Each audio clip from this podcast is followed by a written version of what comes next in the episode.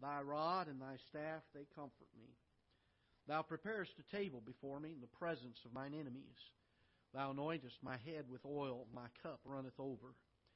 Surely goodness and mercy shall follow me all the days of my life, and I will dwell in the house of the Lord forever. Father, we come to you this morning. I pray that you bless and use the message this morning, that it will feed our hearts and our souls. I pray that there would be some comfort gained some instruction taught.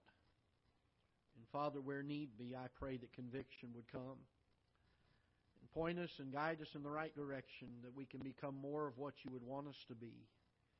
Lord, I pray that you would allow your Holy Spirit to guide and direct my thoughts and my heart. I pray that you would allow him to work and to influence the hearts and lives of those that are sitting here today listening. Lord, use the message, the truth of your word, to do its effective work in our lives. We pray in Jesus' name, amen. I've said so often, many times, to preacher friends of mine and, and folks that uh, have taught Sunday school programs and junior church programs that uh, it's a very sobering thing to try to stand and preach God's Word. The truth is, uh, we are very arrogant to think that we are ever ready or sufficient to preach God's Word. Because the truth of it is so far above what we can ever live. The truth of it is so far above what we can ever aspire to, but it ought to be the, the desire of our hearts to follow after it, to long for it. And uh, with that in mind, that thought, we're going to take a few moments to look at some thoughts from Psalm 23. And I will tell you at the onset, I don't know that there will be anything new today. But there are times that in our Christian lives we need to be reminded of some things. There are things that we need to be stirred up in. The Bible said in Isaiah chapter number 53, All we like sheep have gone astray. We've turned everyone to his own way. And the truth is, when God looks at us, He sees a bunch of sheep. I was driving with my son a few weeks ago across over to Indiana, and we passed by a farm. it's unusual that you'd find a farm in Indiana and Illinois, but we found a farm or two. Had a bunch of sheep out there. And it was interesting to watch as they were all milling about. And the truth is, the sheep are pretty dumb critters. They don't have a whole lot of wits about them and they kind of wander around and if they don't have any guidance the truth is the sheep will never go anywhere. They don't ever do anything. They scatter and there's no sense to them. And the psalmist who was a shepherd as a young man certainly understood how a shepherd and a sheep and the relationship that they had how they worked. And as he was thinking of the things of the lord and by the way david was a man that god referred to as a man after his own heart if ever a man in Scripture loved God any more than David, I wouldn't know who it would be. Doesn't mean that David was perfect, was he? Oh, my, no. He did things that some of us would never even dream about doing. But you know what made David such a great man was that his heart was always longing for God. His heart was always longing for God to look into him and to point out the iniquity and to forgive it and to cleanse him and to make him what he should be. He understood his inadequacy, and when he came to pen these words, I believe that it was in the heart and the mind of David, his frailties and his failures to God as he looked upon himself as a sheep. And he begins to refer to the Lord, and he says, The Lord is my shepherd. And can I tell you this today that we live in a world where there is some guidance needed. And the guidance is not going to come from Washington, D.C. I'm sorry. It's just not going to do it. I'll be real frank with you. The guidance is not going to come from a pastor. It's not going to come from a Sunday school teacher, but it's going to come from God's Word. If that pastor, and that Sunday school teacher will guide and direct with God's Word, then great. But we live in a day where the truth is you can't count on that, can you? Our direction has to be from God Himself. And I love the fact that the psalmist says, The Lord is my shepherd. He's the one that's going to keep the sheep together. He's the one that's going to provide for them. He's the one that's going to protect them. He's the one that's going to guide them along the way. And if there's anything that we need in this life, it's to have the provision, the protection, and the guidance of Almighty God. He says, I the Lord is my shepherd, and he makes this statement, he says, I shall not want. And in verse number two, we find that the Lord is, is the provision for the sheep. The Bible says this He maketh me to lie down in green pastures, He leadeth me beside the still waters. And God is certainly great at leading us in the right places and putting us in the right places, isn't He? To where we have all that we need. There may be time that we are in want, but the truth is we never go to a place where God is not all that we need. There may be times that we're doing better off materially than others, but there is never a time that God is not all that we need. He maketh us to lie down, the Bible says, in green pastures. He leadeth us beside the still waters. And the truth is, we live in the United States of America, and I don't care how bad it gets, we are a very blessed people. I don't care how down and out we get. If we have to go uh, with uh, ramen noodles for a few weeks, can I tell you this? Here in this country, at least, we are a very blessed people. God has certainly put His hand of provision upon us. I don't see too many of us here that have missed too many meals. He makes me to lie down in green pastures. He leads me, the Bible says, beside the still waters. I want you to notice verse number three. And this is a thought that's been on my heart this week. He restoreth my soul. You ever get to that place where you kind of feel like you've drifted? Maybe your heart got cold. And God comes and He restores your soul. You ever go through some valleys and some battles, and even though your heart is close to the Lord, you think, Lord, why in the world am I going through all this? The Bible says He restoreth my soul. Somebody said years ago that when you get to the place where God is all you have left, you find out He's all you ever needed to begin with. I'm thankful that there is not one thing that can take the place of what God can do in my heart and my soul. I'm thankful that when I am down and depressed and when I get to the place where it seems like there is no good way to go, that God will come along, and the Bible says this He'll restore our souls. Not only is He our provision in verse number 2, but in verse number 3, He preserves us, doesn't He? There's never a time that we are forsaken by God. You know, the Bible says there are times we'll be cast down, but we're not going to be forsaken. It's interesting to me how that no matter what happens in our lives, God is always there and He'll always make a way of escape, won't He? There is no temptation taking you, but such as is common to man, the Bible says. But we will with that temptation make a way of escape. God has a way of preserving us as Christians, and I'm thankful for that, that day by day, not only has He saved me, but He keeps me saved. He not only He not only guides me and directs me along the way, but there are times that I look at things in life and I think, Lord, I don't know if I can go on anymore. He comes along and He restores our soul. You know, for David to know this, he had to have a soul that was so depleted. He had to have a soul that was so run down. And God had to reach down and touch it and make it new again. And cause there to be joy. Cause there to be that joy of the salvation that God gives to us once again. Causes that, that, that touching of the heart where the fire embers are stirred up once again. I, there are times in my life where I've sat in services and and God has so overwhelmed my heart that words could not even put, be put into place to describe what God did in my heart. And I'll tell you that many of those times were at times where I was the lowest I had been spiritually. That God came along and he saw that the psalmist said there was a time in his life where his feet had well nigh slipped. He said, I was almost gone. And God came along. Aren't you glad we have a God that will restore our souls? I'm telling you what, that's something they'll make a Baptist shout right there. Amen. We get to the end of our rope and we tie the knot and we're losing the grip on it. God comes along. By the way, can I tell you this? He's always there. There's never a time that He's not there. The Bible says this, verse 3 He restoreth my soul. He leadeth me in the paths of righteousness. Aren't you glad that He does that? He leadeth me in the paths of righteousness so I can brag about my spirituality. Is that what it says? He leadeth me in the paths of righteousness so people will think highly of me. Is that what it says? What does it say? He leadeth me in the paths of righteousness for his name's sake. You know why we're to live righteous and holy and godly?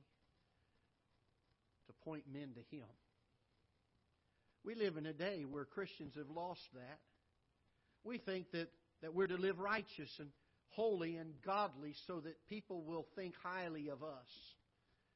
So that people will look at us and say, well, there's a, there's a fellow that's got a great character, and boy, he must really walk with God. Can I tell you this? I'd far rather somebody look at my life and say, what a great God he has. He leads us in the paths of righteousness for his name's sake. So that men can see our good works, he said in Matthew chapter 5, and glorify our Father, not us. Can I tell you this? That there is a, a rash in the day and age that we live of God's people many times living outwardly the way that they should be and clean on the outside for no other reason than to be identified with a particular group of people. For no other reason than for people to think highly of them. Can I tell you this? I really don't care what other Christian people think of me. What I'm concerned with is what the lost think of the Lord Jesus Christ when they see me. Have I pointed men to Him? Have I lifted Him up? Has there been things in my life that I don't look down my nose at people on, but I certainly live in a way that I want people to realize there's something different that I would be no better than anybody else if it weren't for the Lord Jesus Christ? For he reached down, the Bible says, into the miry clay that's where I was. And by the way, that's where you were. And He set my feet on a solid rock. if it were not for the grace of Almighty God, you and I would be in the same place. We don't look arrogantly at people who are lost. We look at them with hearts of compassion and brokenness. We say, I'm going to live in a way that I'm going to be able to point men to Him. I'm going to declare it to them. I'm going to let them know that I have a God in heaven that has preserved me. In verse number four, the Bible says this Yea, though I walk through the valley of the shadow of death, I love this. The psalmist says, Thou art with me, or I will fear no for thou art with me. You ever been there? I mentioned it Wednesday night. There are times we feel like, boy, where is God in all of this? I've been there. I've heard testimonies of some of you how that there have been times in your life that you felt that God was never not even hearing you. You would pray and it didn't even seem like He was there. Can I tell you He was? When we go through the deepest and the darkest of valleys, the Bible says He's still right there with us. We have great examples of that in Scripture, don't we? You have a young man that just trying to do what's right. He disobeys the king, but he's trying to do what's right. The king doesn't have any choice but to take him and throw him in a den full of hungry lions. Can I tell you, God was there? Boy, that was a valley of death, wasn't it? There were three other boys later on that, again, just trying to do what's right. Got another king mad at them. He takes them and binds them up and makes the furnace ten times hotter so it killed the men outside the furnace and he throws them in the middle of the flame. The Bible says when he looked in, he saw a fourth one among them. They were all loose and walking about.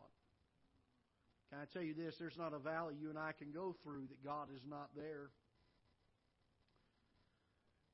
He says, Yea, though I walk through the valley of the shadow of death, we find that we have God's presence in our life. He says, I will fear no evil, for thou art with me. I love this. He says, Thy rod and thy staff, they comfort me. Have you ever thought on that? Why the psalmist uses both of these words? Thy rod and thy staff. Sometimes the shepherds would have two different items. Sometimes the staff and the rod were the same thing. But they were used for completely different purposes. The crook of the shepherd's staff many times was for when the sheep got off the trail and got lost, like we're so prone to do. We find ourselves fallen and in a place where we cannot retrieve ourselves. And the psalmist takes the staff, uh, takes the staff, and he reaches down and he hooks the little lamb and lifts them up from a place that they cannot lift themselves. Aren't you glad for the Savior's staff? That there are times that He comes along. I know there was one day on November the 15th, 1983, that He reached a staff down and got me from a place I could never have gotten out of. Don't about y'all, but I'm thankful for that day. I would hope you are too. Not for November 15th, but for the day that yours happened on when God reached down and picked you up. But you know, there are times after we're saved that we still get ourselves in a place like that. We get ourselves in a place where we don't seem to know how in the world we're going to make it out of this one. The Bible says, Thy rod and thy staff, they what? They comfort me. Boy, I love the staff. As we're walking along down those hillsides and on the path that God's laid out before us, He uses the staff to guide and nudge the sheep along the way. I'm thankful for the staff. Boy, what a comfort it brings. Know that it's there to rescue me out of things that I cannot get out of myself, to know that it's there to guide and direct me. But can I tell you this? I don't like the rod so much. The Bible talks about the rod in the book of Proverbs, doesn't it? tells us as parents we're not to spare the rod, but do you know that shepherds have a rod? In the Bible times, when they had uh, shepherds that were tending the sheep, they would have a special pocket that was sewn inside their left side of their robe that they would take sheep that would not obey, that would continue to drift away from the flock. They would take that sheep and they would hold it in their hand and they would stretch the front legs out and they would take the rod and they would break the two front legs of that little lamb. Then the shepherd, by the way, he didn't do it because he was being mean. He did it because he loved the sheep.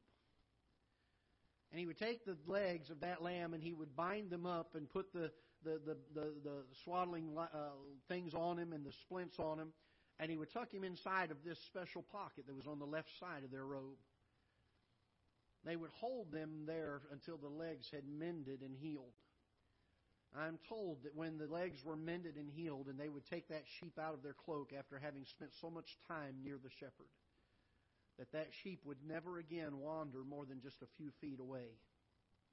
And I tell you this that while I don't like the rod, I am grateful for it. I'm thankful that there are times that God has to break my legs, so to speak.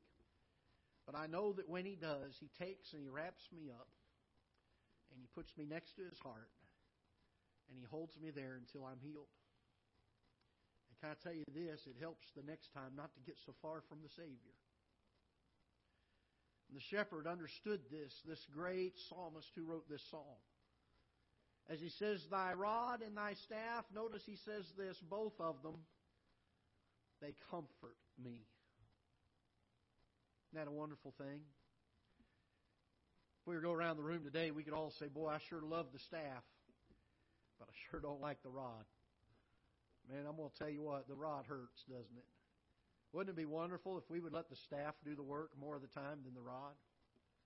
If we would follow the leading and the prodding, the nudging of the shepherd rather than the chastening of the shepherd. The psalmist understood the nature of humans, how we're prone to drift. The songwriter wrote it this way prone to wander, Lord, I feel it. Prone to leave the God I love. Here's my heart. Oh, take and seal it. Seal it for thy courts above.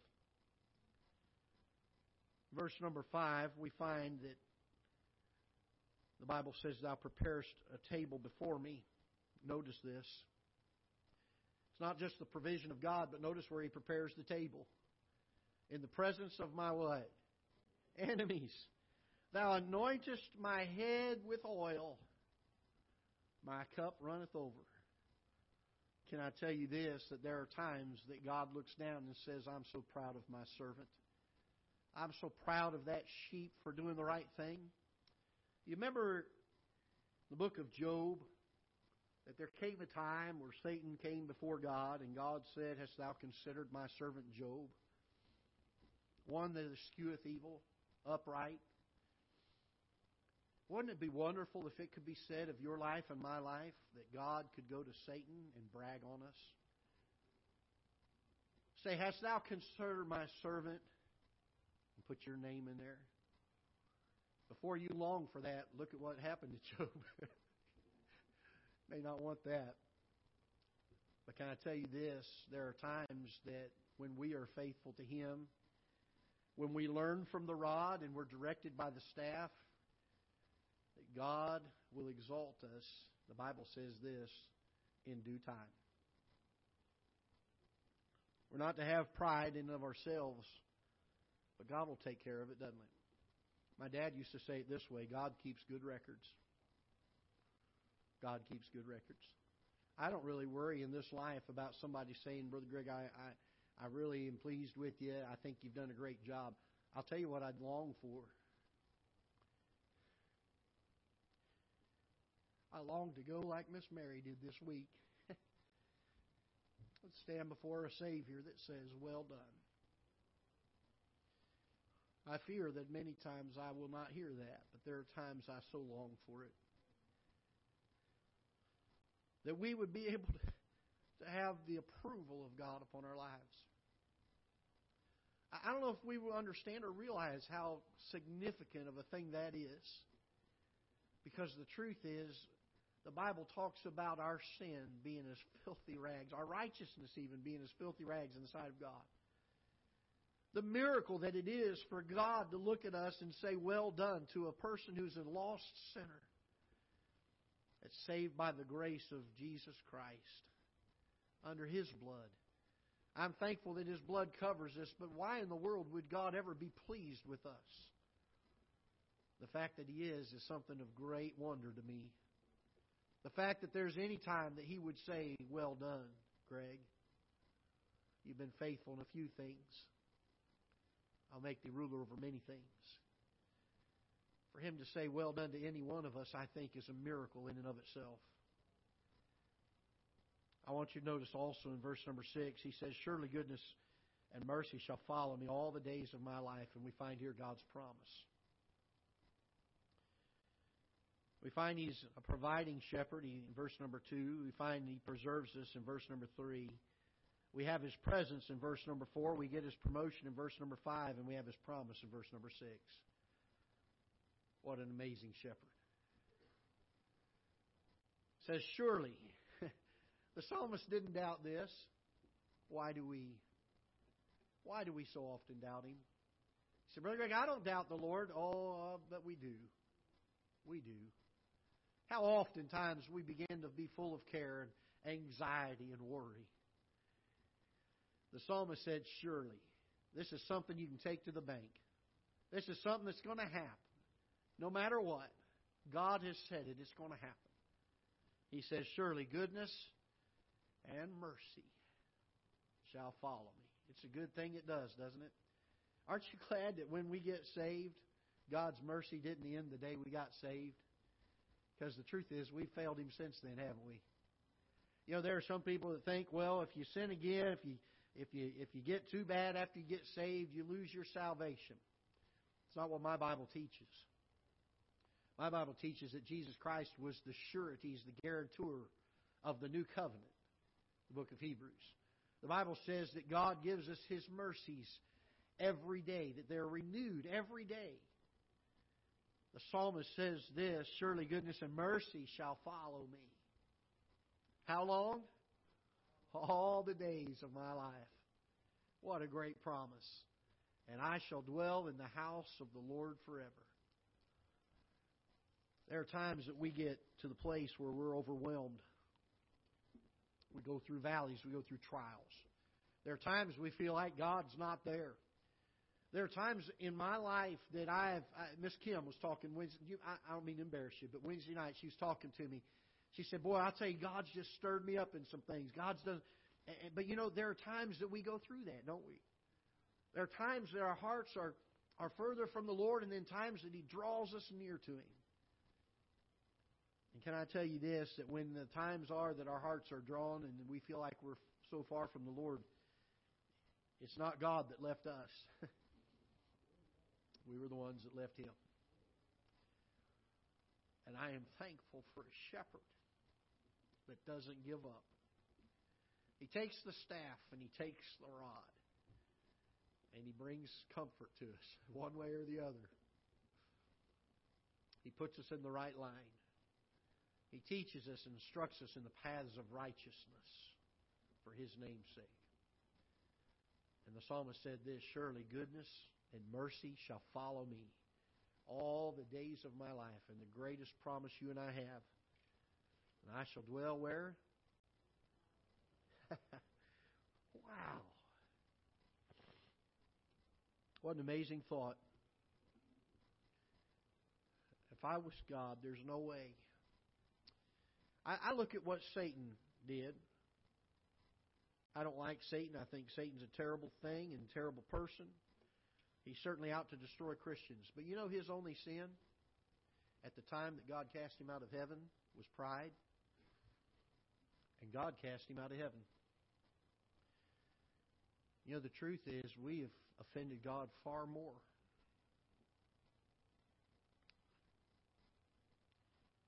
And yet He gives us mercy. And He gives us a home in heaven for all of eternity.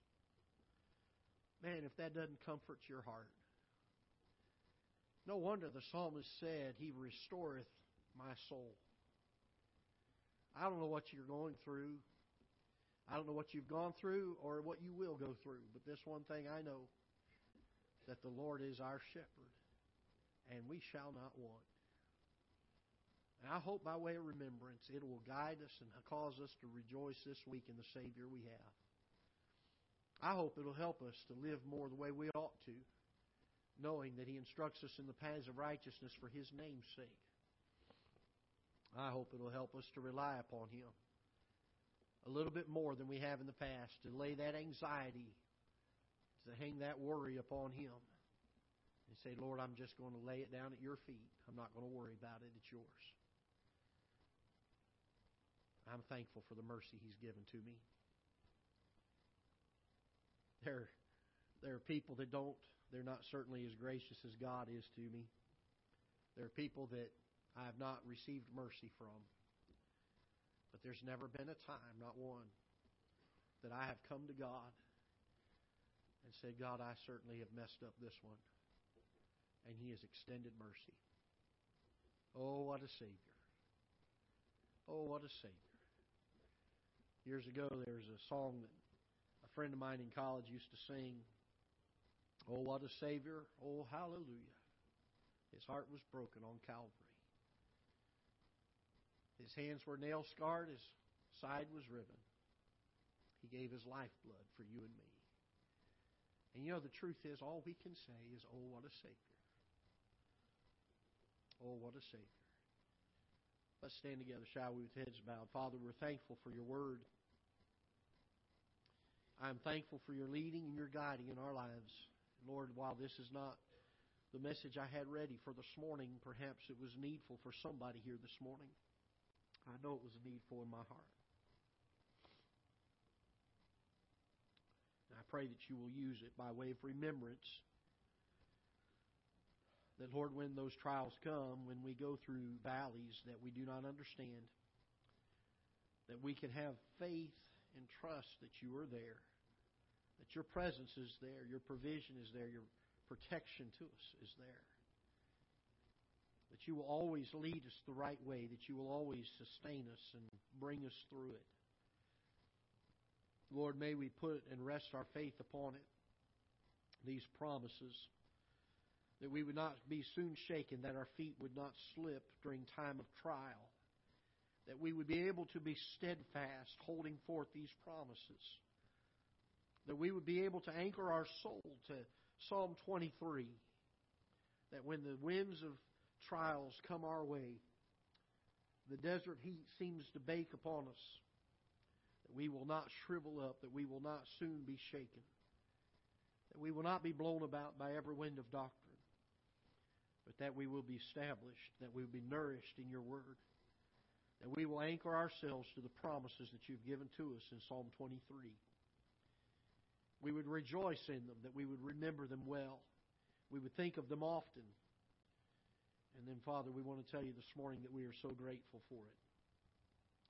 I don't understand and know even how to give an invitation on Psalm 23, but Lord, we're going to give opportunity for people to respond. And if you've spoken to hearts, perhaps we need to just come and rededicate our hearts and our minds to you. Perhaps we just need to lay our burdens and our cares at the altar and say, Lord, they're yours. Perhaps we need to just embrace the Savior a little bit more. Whatever the case is, Father, I pray that you would bless and use the time that we spend here together this morning. In Jesus' name we pray. Amen. With heads bowed, please, and eyes closed, we'll have the piano and organ play a verse or two of invitation. If God's spoken to you, perhaps you'd come this morning.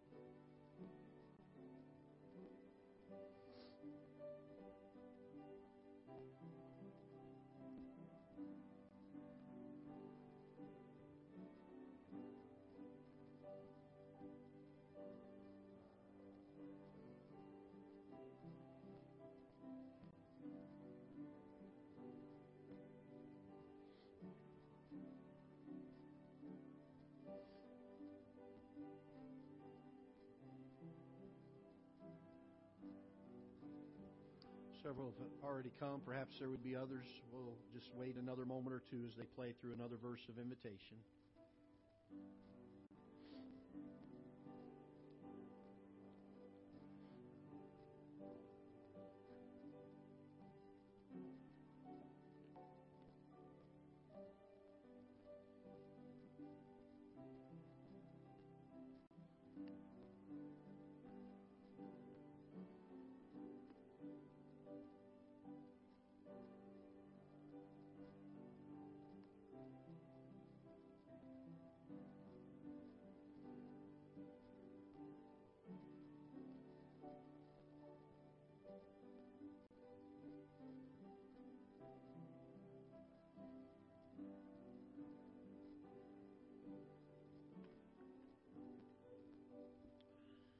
Right, thank you. May lift your heads. In just a few moments, we'll be dismissed in a word of prayer. I would encourage you, we've got plenty of food downstairs. You're welcome to stay for lunch. And we'd like to encourage you and invite you to come down and spend lunch with us. And we just have a afternoon service that uh, we try to deal with very practical things, things that are helpful in the Christian life uh, as far as our growth spiritually. And so I want to encourage you to come and be a part of that service. Uh, that being said, I do want to make mention, I failed to mention it last Sunday during the 11 o'clock hour. Uh, we had checked into as a church uh, getting our uh, fluorescent lights changed to LED bulbs, and uh, we do not qualify for that program.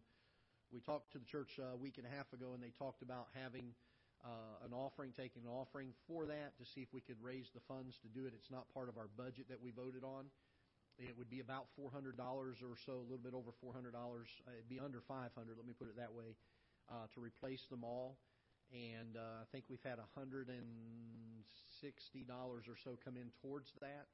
Um, if you would like to help contribute to that, uh, whether you're able to give today or if you want to wait, wait till next Sunday, that's fine also.